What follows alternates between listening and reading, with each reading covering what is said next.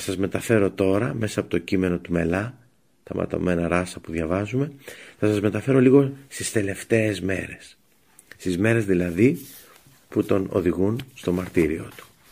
Φτάσανε στην πύλη του φαναριού.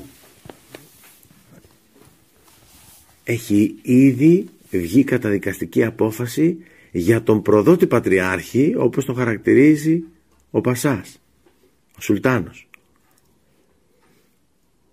Ο αρχηγός της φρουράς έστειλε στα πατριαρχία να ρωτήσει αν έγινε η εκλογή καινούργιου πατριάρχη. Τώρα δέχομαι επέμβαση του Σουλτάνου και λέει θα ορίσω εγώ πατριάρχη. Γιατί δεν θέλω να αφήσω την περιοχή χωρίς πατριάρχη και έχω εξεγέρσεις, θα βάλω όμως κάποιον δικό μου, ο οποίος θα είναι και ευάλωτος και θα είναι δεκτικός σε ό,τι θέλω εγώ να κάνω. Πάει λοιπόν, ρωτάνε στο Πατριαρχείο, ρωτάει ο αρχηγός Φρουράς αν εκλέξαν καινούριο Πατριάρχη. Έπρεπε να ανέβει κάποιος στο θρόνο για να κρεμάσουν το Γρηγόριο. Και η ώρα περνούσε. Και από τους συνοδικούς ιεράρχες δεν δεχόταν κανένας. Ο αντιπρόσωπος της πύλης που παρακολουθούσε τη συνεδρίαση παράγγειλε στον αρχηγό της Φρουράς να περιμένει. Σύρανε τότε τον Πατριάρχη σε κάποιο κοντινό μπακάλικο. Πλήθος είχε συναχθεί απ' έξω και βούιζε και σπρογνόντουσαν να τον ειδούν. Διαταγή έφτασε σε λίγο από το παλάτι πως έπρεπε να τελειώνει η εκλογή του Πατριάρχη. Τέλος, μπροστά σε αυτή την καινούρια πίεση αναγκάστηκε και δέχθηκε να γίνει Πατριάρχης ο Πισιδίας Ευγένιος. Εφοδιασμένος με το συνηθισμένο χαρτί της εκλογής ανεβαίνει στην υψηλή πύλη για να αναγνωριστεί κατά τα έθιμα το νόμιμο της εκλογής. Ποτέ δεν είχαν συνοδέψει καινούριο πατριάρχη οι Τούρκοι από την πύλη στα πατριαρχία με τόση λαμπρότητα όπως έκαναν με τον Ευγένιο. Σπρώγνοντας ως την άκρη την υποκρισία θέλανε με αυτό να πούνε δήθεν στις χριστιανικές δυνάμεις πως αν τιμωρούσαν έναν επίβουλο αντάρτη σαν τον Γρηγόριο είχαν όμως σεβασμό στο πατριαρχικό αξίωμα. Πίσω από τη λαμπρή πομπή του Ευγένιου σύρανε με τα χέρια δεμένα τον κατάδικο Γρηγόριο, τον εθνάρχη των Ελλήνων. Οι βοηθοί του Δήμιου κρατούσαν το σεπτό σφάγιο και το ανέβαζαν από τη λιθόστρωτη λεωφόρο για τη μεγάλη θυσία στα Πατριαρχία που είχε υψώσει και δοξάσει με τη δράση του. Θρήνος και ο δυρμός, ανδρών και γυναικών, από όλα τα ελληνικά σπίτια. Στα αυτιά του πρωτομάρτυρα φτάνουν οι απελπισμένες κραυγές. Φέρνουνε τον Πατριάρχη να τον σκοτώσουν μα τις πνίγουν οι αναλλαγμοί του εξαγριωμένου όχλου των μουσουλμάνων και των Εβραίων. Στο βάθος της λεωφόρου ήταν μια πόρτα του Πατριαρχείου που φέρνε στα διαμερίσματα των κληρικών. Εκεί σταμάτησαν. Εκεί θα τον κρεμούσαν. Η πόρτα όμως ήταν μικρή για το ανάστημά του. Και τότε μπροστά στο Πατριάρχη αρχίσανε να μπήγουν ψηλότερα ένα δοκάρι για να κρεμάσουν εκεί το βρόχο. Μια ολάκερη ώρα βάστηξε η διαδικασία. Μια ολάκερη ώρα ο Γρηγόριος έβλεπε να ετοιμάζουν τη φοβερή παγίδα του θανάτου. Μα δεν λιποψύχησε. Δεν έδειξε την παραμικρή συγκίνηση. Η γαλήνη του τον επέβαλε στο σεβασμό του όχλου που μένε τώρα βουβός γύρω του. Άξαφνα ο αρχηγός της φρουράς προβαίνει στη μέση και του φωνάζει «Κακούριε, δεν είσαι εσύ που διέφθυρες τους λόγους του Σουλτάνου; Δεν είσαι εσύ που έσπρωξες τους άπιστους υπήκοους στην αποστασία; Δεν είσαι εσύ σκύλε ακάθαρτε που κάμες αυτές τις προδοσίες; Ο Γρηγόριος δεν έδωσε καμία αναπόκριση. Ο αρχηγός της φρουράς τον παρέδωσε στο δίμιο.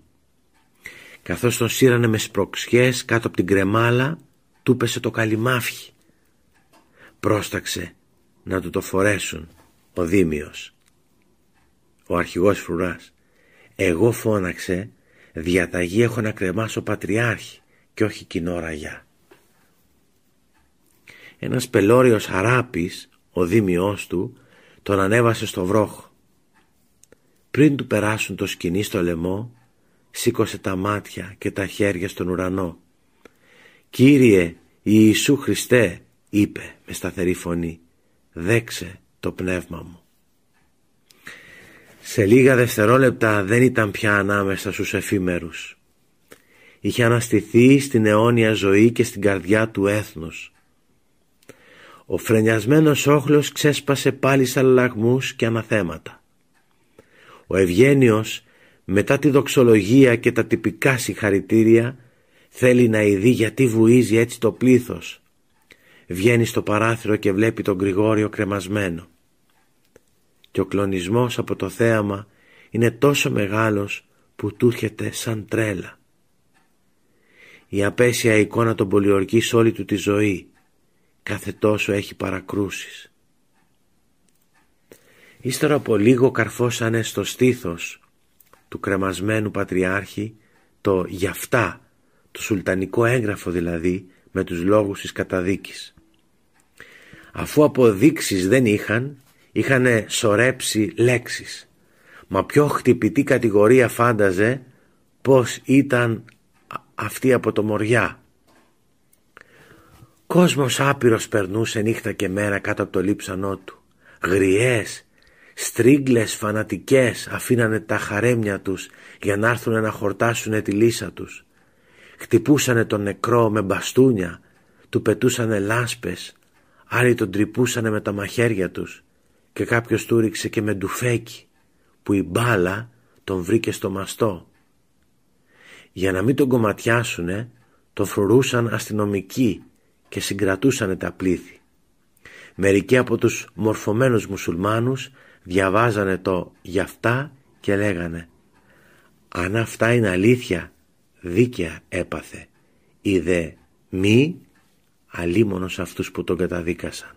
Θα δώσουνε λόγο εν ημέρα κρίσεως». Ο Μέγας Βεζίρης έρχεται καβάλα, ξεπεζεύει μπροστά στο λείψανο, γυρεύει σκαπνί και τσιμπούκι.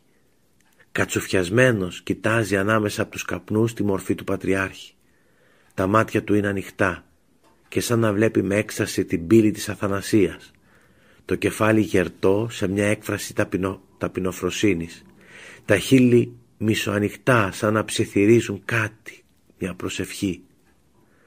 Τέλος ο Βεζίρης πηδάει από το αλογό του λέγοντας να φυλάξουν το πτώμα. Ο Σουλτάνος ο ίδιος κατέβηκε μεταμφιεσμένος σε δερβίση να ειδεί το λείψανο ως την Τετάρτη της Λαμπρής το πρωί έμεινε κρεμασμένο το πτώμα. Ο καινούριος πατριάρχης προσπάθησε να δωροδοκίσει τους δήμιους με χρήμα πολύ για να μπορέσει να το θάψει κρυφά αλλά δεν τα κατάφερε. Η εκδίκηση των Τούρκων θέλησε να κυνηγήσει το Γρηγόριο πέραν από το θάνατο. Είτε με 800 γρόσια καθώς λένε είτε τζάμπα το λείψανο παραδόθηκε στους Εβραίους. Τον γδίσανε. Του δέσανε τα πόδια με σκηνή. Τον σύρανε μπρούμητα. Καταβρωμίσανε τα γένια του και τα άσπρα του μαλλιά στις λάσπες των δρόμων. Και το σκηνή της κρεμάλας ακόμα στο λαιμό σερνότανε και αυτό πίσω σφυρίζοντας. Έτσι τον τραβήξανε με βλαστήμιες, σαρκασμούς και γιούχα στην παραλία και τον ρίξανε στη θάλασσα. Ο Δήμιος μπήκε μέσα σε μια βάρκα και έσυρε το πτώμα στα ανοιχτά μεταξύ φαναριού και τέρς χανέ. Εκεί τούδεσε μια μεγάλη πέτρα.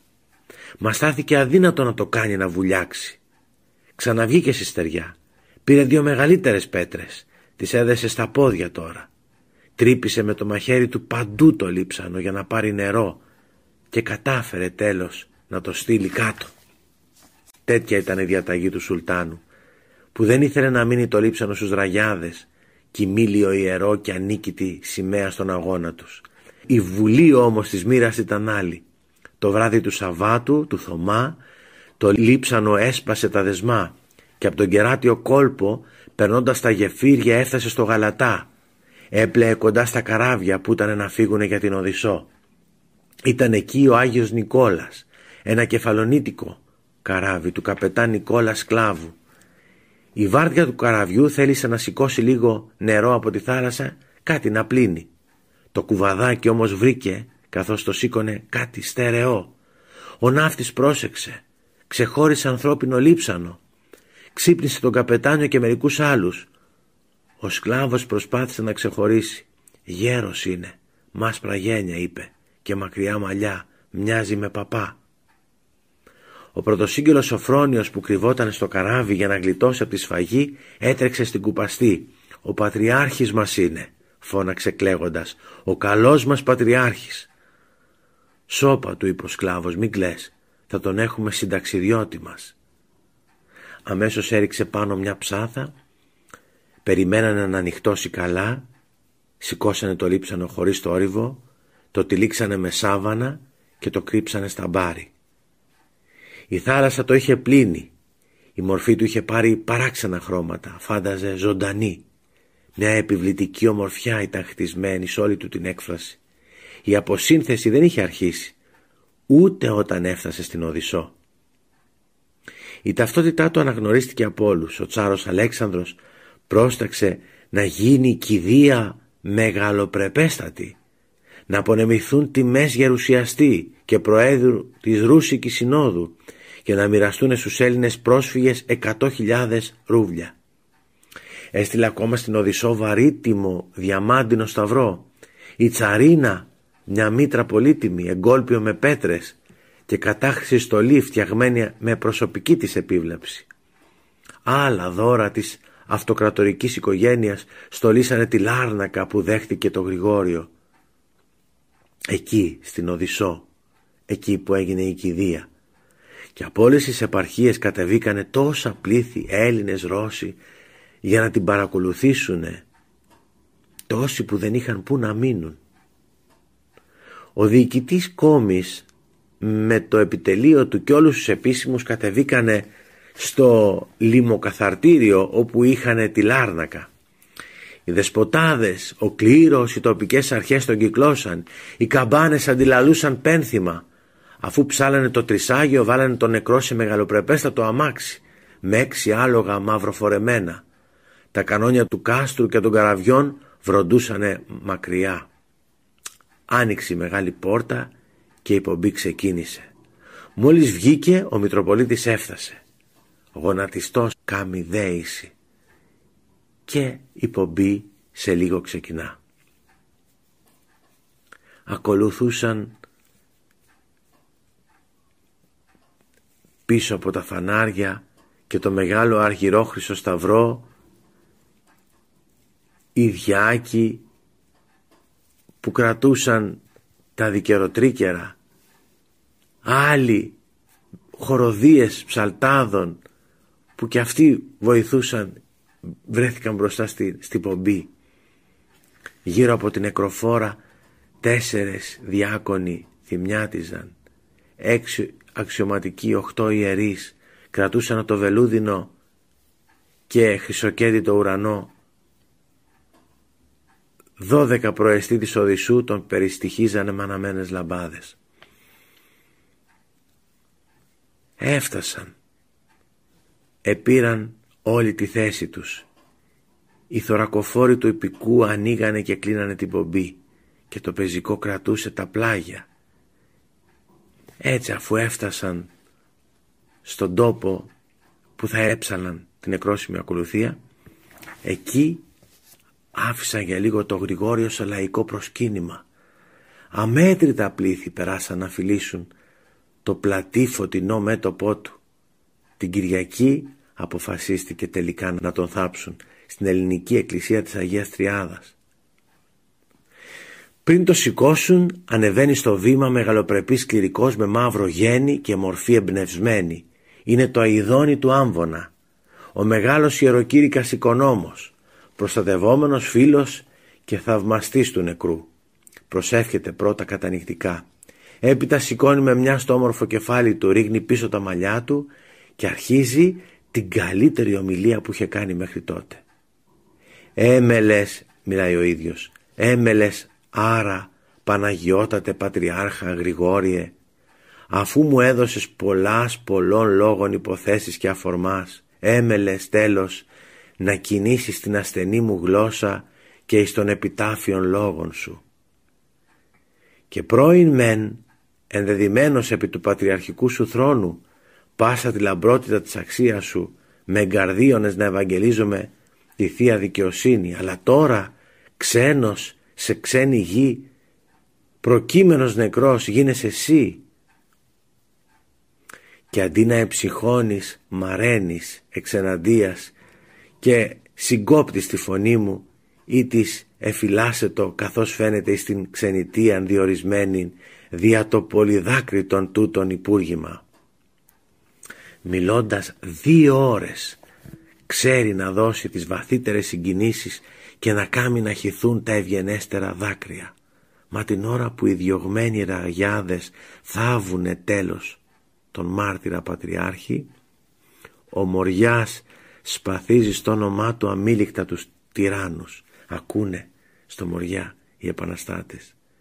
Μη με παρακινείτε εις φυγήν, έλεγε ο Γρηγόριος, τις παραμονές του μαρτυρίου. Μη θέλετε να σωθώ. Έμορφο πράγμα θέλετε να κάμω.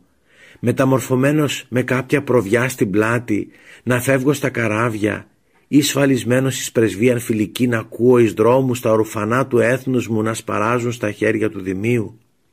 Είμαι πατριάρχης για να σώσω το λαό μου, όχι για να το ρίξω στο μαχαίρι της γενιτσαριάς.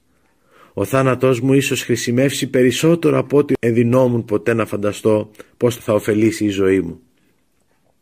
Οι ξένοι βασιλείς θα ταραχτούν στην αδικία του θανάτου μου και όπου είναι άνδρες αρμάτων Έλληνες θα πολεμήσουν με απελπισία πολέμου που συχνά χαρίζει τη νίκη. Είμαι βέβαιος. Όχι, δεν θα χρησιμεύσω εγώ περίγελος των ζώντων και περιπατώντας με διάκους και με άρχοντες στους δρόμους της Οδυσσού, της Επτανήσου ή της Αγκώνας να με δαχτυλοδείχνουν τα παιδιά λέγοντας «Ιδού ο φωνιάς πατριάρχης». Αν το έθνος μου σωθεί και θριαβεύσει θα με αποζημιώσει με θυμιάματα τιμής και επένου επειδή έκαμα το χρέος μου. Η ελπίδα του δεν βγήκε ψεύτικη. Η θυσία του έγινε σύμβολο του μεγάλου αγώνα. Λεύθερος και ευγνώμων λαός δοξάζει στον αιώνα το τίμιο όνομά του. Δημητάνης των γόνων Βυζαντίου των πρόεδρων και της Εκκλησίας απάσης γεραστίων και καύχημα Γρηγόριον τιμήσομεν πιστή ως μάρτυρα Χριστού πανευκλαίη την αλαβόμεν τεσμάτων των ηλασμών παρά Θεού κραυγάζοντες δόξα το δεδοκό της ίσχυν δόξα το σε Στεφανός αντί δόξα το εν ευκλία ουρανών δοξάσαντι σε